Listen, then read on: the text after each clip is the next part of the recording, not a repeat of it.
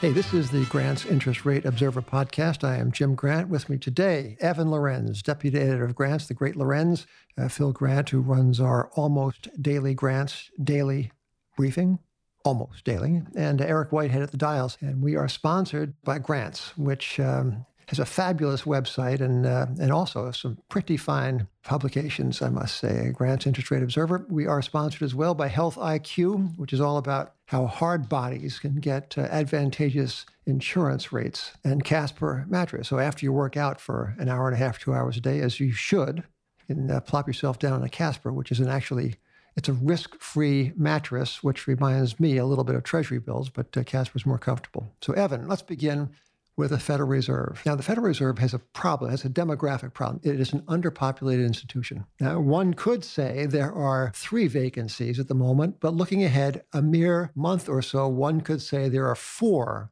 vacancies. And perhaps if Janet Yellen is uh, given the old defenestration, there could be five. Five opportunities for Donald Trump, President of the United States, to make his mark on monetary policy. Now, Evan, what is President Trump's uh, philosophy of central banking? He's admitted that he's a low interest rate guy. I didn't ask that. I meant his philosophy of central banking. I don't think he has a philosophy of Correct. anything. Well, I'm not sure. I'm not sure to go that far, but he has no evident philosophy of central banking. But we do know he is a man who uh, observant of uh, personal niceties. He uh, respects and uh, expects respect from his subordinates. And when he doesn't get it, as he did not get it from Gary Cohn, who was, if I must say so, posturing a bit about uh, his moral superiority, Gary's, with respect to Charlottesville, Donald Trump is occasionally known to uh, bear and carry a grudge. I think he is not perhaps as inclined as he might have been before to appoint Gary Cohn, the new chairman of the Fed. Now, let us say that uh, Janet Yellen does not continue, and let us say that uh, Donald Trump looks for a new chairman or chairwoman. So there are some possibilities that have been floated. One is um, is John Taylor, who is best known for the uh, eponymous Taylor Rule, He's an economist, is Taylor, and he's got a rule. And I am, Evan, I am not going to go into the details. For one thing, they would be tedious. For a second thing, I have no idea what he's talking about, Mr. Taylor. But I do know because uh, you yourself, Evan, have pointed me to the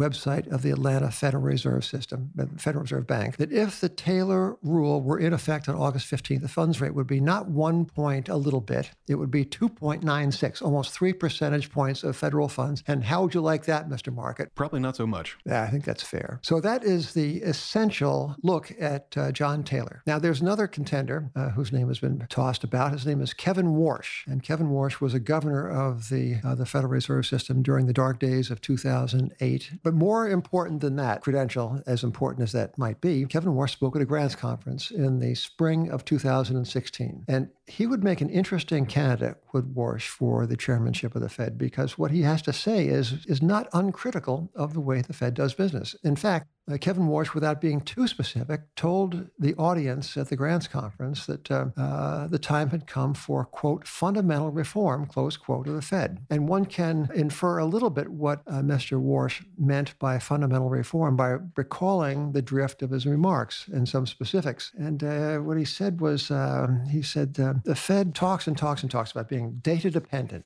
data dependent. We've all heard this a million times. And he said, addressing the audience, none of you are making decisions in your businesses based on three month old data that is backward looking and subject to a ton of revision. So he, he is uh, he has got, I think, a good, healthy skepticism of this preoccupation with the Fed, this kind of constantly uttered refrain, unreflective, unthoughtful, I say, refrain about data dependency. That's one thing he said. Another thing he said um, was that uh, this QE, quantitative easing, by the way, the central banks of the world are, are still purchasing on a monthly basis 175 billion with a B as in Bravo, billion dollars worth of assets, bonds, stocks, what have you, ETFs. And what Warsh contended in his speech was uh, that this uh, this buying of stocks and bonds and what have you has driven a wedge between the real economy of plant property and equipment, the workaday world of production on the one hand, and financial assets on the other. Uh, neither does that sound especially bullish for Mr. Market. Kevin Warsh spoke most respectfully and even with some admiration about Ben Bernanke. He said that in the dark days of 2008, he took action. The action was, on the whole, positive. It forestalled what might have been a crisis. Uh, can agree with that or not. But anyway, Kevin Warsh's view is that uh, Ben Bernanke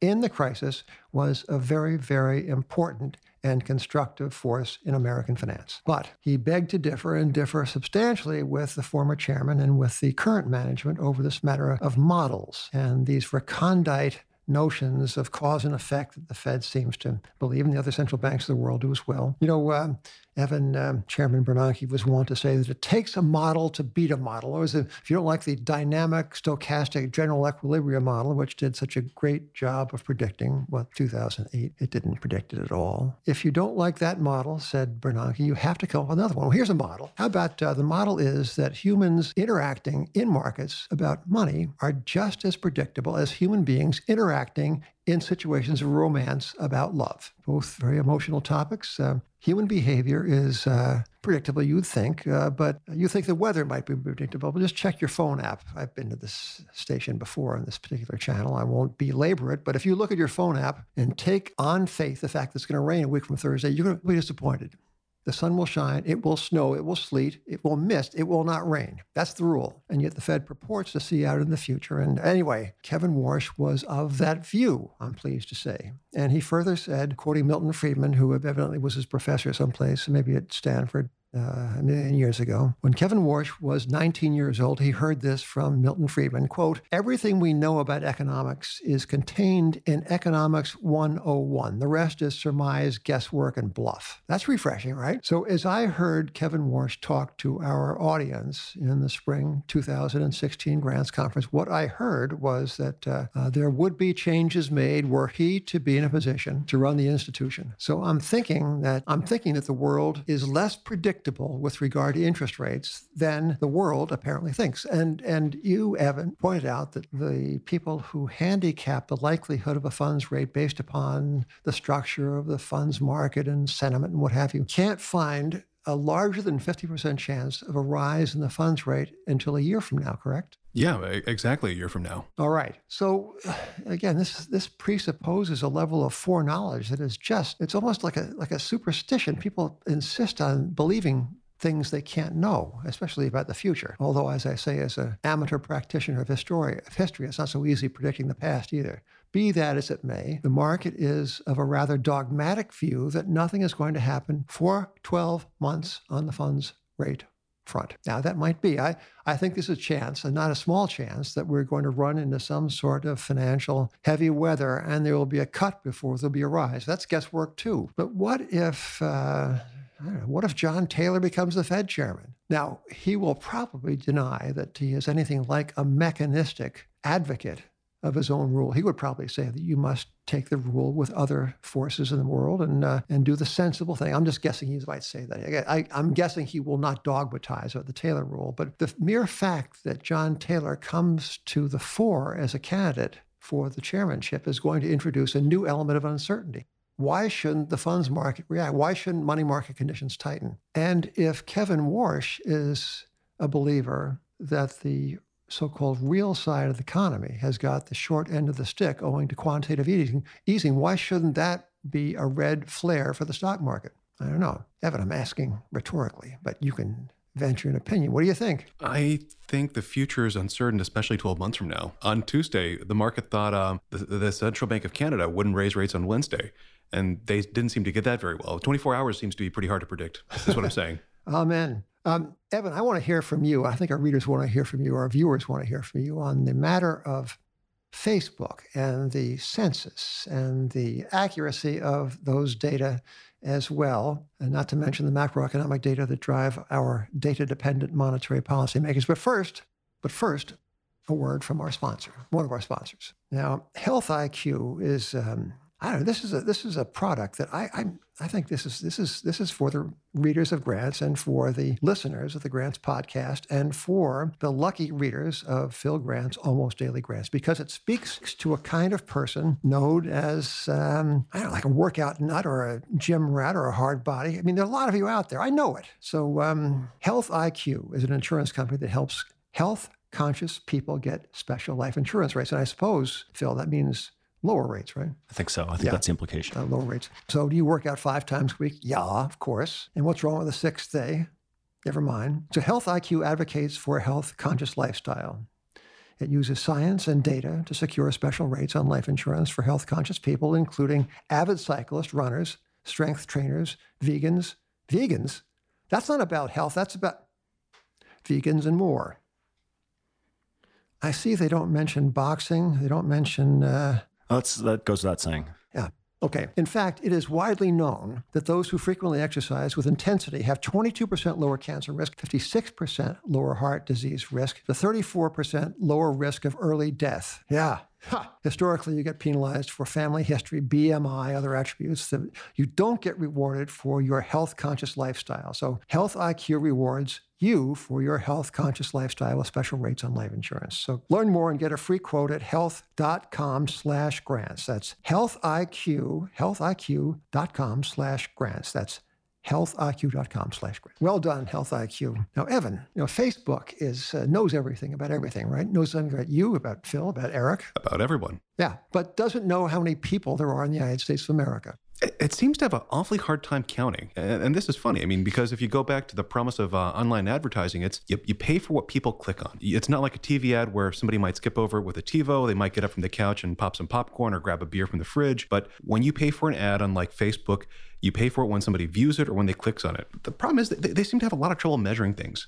Last year, they admit they wildly overestimated how long people viewed videos, which seems like a relatively simple thing to count. You just count the number of seconds the video is watched. But they apparently got that wrong. Ad News, which is a uh, a trade rag in Australia, Uh, I, I, trade publication, given what they're about to re- re- reveal. Yeah. a revered trade publication in Australia, found that Facebook claims to reach 1.7 million more people aged 16 to 39 in Australia than actually live there. Yeah, yeah, right. So uh, Mark Zuckerberg, however, doesn't live in Australia. He doesn't. He, uh, he famously lives in California, although he's touring the 50 states uh, like a, a presidential aspirant. Brian Wieser at Pivotal Research uh, decided to try the, the, the same approach that Ad News took in Australia to the US.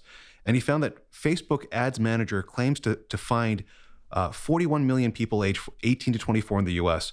Uh, unfortunately, the US Census only finds uh, 31 million. Wait, Mark Zuckerberg does live in America, though, right? Uh, last I checked. How could he miss this? Anyway, go on. well, he, he didn't miss it. He found 10 million more, you know, young people than Oh, yes, it was counting, multiplying by, yeah, okay. Now, if you if you if you read Facebook's financial uh, literature, you, you might find this funny. This is from nearly the front page of their 10-K report. They say, "Our data limitations may affect our understanding of certain details of our business. For example, while user-provided data indicates a decline in usage among uh, younger users." This age data is unreliable because a disproportionate number of our younger users registered with an accurate age. Accordingly, accordingly, our understanding of uh, usage by age may not be complete. So, so they're telling you they don't really know how many young people are on there, and they're, they're showing declines. But this actually gets to a lot of problems. Uh, Facebook and uh, Google right now control 20% of all ad spending in the U.S. And analysts uh, say they'll capture half of all ad spending in the world by 2020. And the stock's value based off of that. But um, according to eMarketer, which is uh, an, another uh, Revered. revered trade uh, trade publication. Snapchat's besting Facebook for people aged 12 to, to 24. More people are going onto um, But should these kids be doing their homework? um probably. Yeah. Maybe they're doing the homework on Snapchat. They're taking pictures of, uh, of the test answers and they're sending it over to their friends. Multitasking. And the, uh, the are, they go on to say that outside of uh, Facebook cutters, teens and tweens remaining on Facebook seem to be less engaged, which means maybe seeing fewer ads. Yeah. And by way of full disclosure, Grants uh, has a fatwa on uh, on Facebook. You can read our analysis, which is, I, I must say, Evan, it was one of our better. I think it was a fabulous piece of analysis. You can read it uh, if you subscribe to Grants. That's what you can do. Phil Grant, I, I want to close uh, with you and with a little bit of news from uh, the region of the Near East embracing the neighboring states of Afghanistan in one second. But I, I want to tell our listeners a little bit just about this mattress company that uh, that I think that this is this is a, a mattress company that has a clear view of its financial clientele. And I say this for the following reasons: that uh, Casper is uh, obsessively engineered a shockingly fair price. That's kind of a, a Graham and Dodd situation. And get this the product design features a marriage between foam laters for ideal firmness. So there's a little bit of uh, sizzle there as well. That's So right. Not just cold Not just analysis. steak. Yeah. Designed, developed, and assembled right here in the USA by an in house team of engineers uh, who spent thousands of hours developing the Casper. It uh, combines supportive memory foams for a sleep surface that got just the right amount of sink That's S I N K, not in sync. That's sync. right. Okay. And just remain out of bounds. So sync and balance are financial terms, not they? Well, you know, Although the market seems to bounce more than sync. yeah. Yeah. Yeah. Uh, plus, uh, a breathable design sleeps cool to help you regulate your temperature through the night. And uh, buying a Casper mattress is completely risk free, which brings to mind uh, some people's view of Facebook, not ours, and others people's view of treasury bills. So Casper offers free delivery and free returns with a 100 night home trial. If you don't love it, they'll pick it up, refund your everything. With over 20,000 reviews and an average of 4.8 stars, it's quickly becoming the internet's favorite mattress. So when it doesn't end there, if as a listener to the Grants podcast, you can save an additional 50 bucks as one of our audience members by going to casper.com slash grant pub, G-R-A-N-T-P-U-B, and entering the promo code grant pub. That's casper.com slash grant pub. Yeah. Oh, terms and conditions apply. So Phil, tell us tell us about the interest rate news from Central Asia. So we have a uh, we have a new development in the saga of uh, Tajikistan and their first ever ten year bond, which was has been marketed for uh, the past few weeks. The roadshow concluded yesterday, and the price is, is now known. As of uh, last week, the investment banks um, managing the sale were expecting a uh, the the five hundred million dollar ten year note to yield about eight percent. A few days ago, that expected yield declined to seven and a half percent. And today we have the formal pricing. Uh, that 10 year uh, note came in at a yield of seven and an eighth, 7.125 percent on 500 million dollars of 10 year uh, Tajiki paper. Tajikistan GDP per capita uh, footed to just over 800 dollars per year in t- 2016, according to uh, estimates from the IMF. And of that, uh, roughly half was in the form of um, of remittances from workers uh, overseas who had, had taken you know jobs in, in the Russian oil fields and were, were then sending back money to their families. So Tajikistan is on the board, and uh, their ten year debt can be yours at uh, with a nice uh, seven and an eighth uh, yield. When back that was oversubscribed, was it? uh, yes, I believe so. I don't have that uh, info in front of me, unfortunately. Evan, uh, uh, we close with a note uh, on interest rates in Europe. Uh, I understand that uh, another of the member states of the uh, Eurozone um, has succeeded in issuing sovereign debt at a nominal yield of less than zero. Which Eurozone member might that be? Oh, it'd have to be one of the core ones because it's less than zero. So maybe Austria or or France. No. Uh, Phil, do you happen to have a guess? I do. Um, I, I can guess uh, Switzerland, but I don't know. no. Eric, do you know which one? I do not. Cyprus is the, is the correct answer. Didn't they have some banking troubles a couple years ago? They did. Those that's Evan. Markets look ahead, not backward. anyway, ladies and gentlemen, speaking of uh, looking ahead, we will be with you in a week's time, and I thank you for bearing with us today. And uh, I don't know, think think Casper mattresses, think Health IQ, think working out constantly, and think Grant's Interest Rate Observer. Till next time, is Jim Grant for Grants.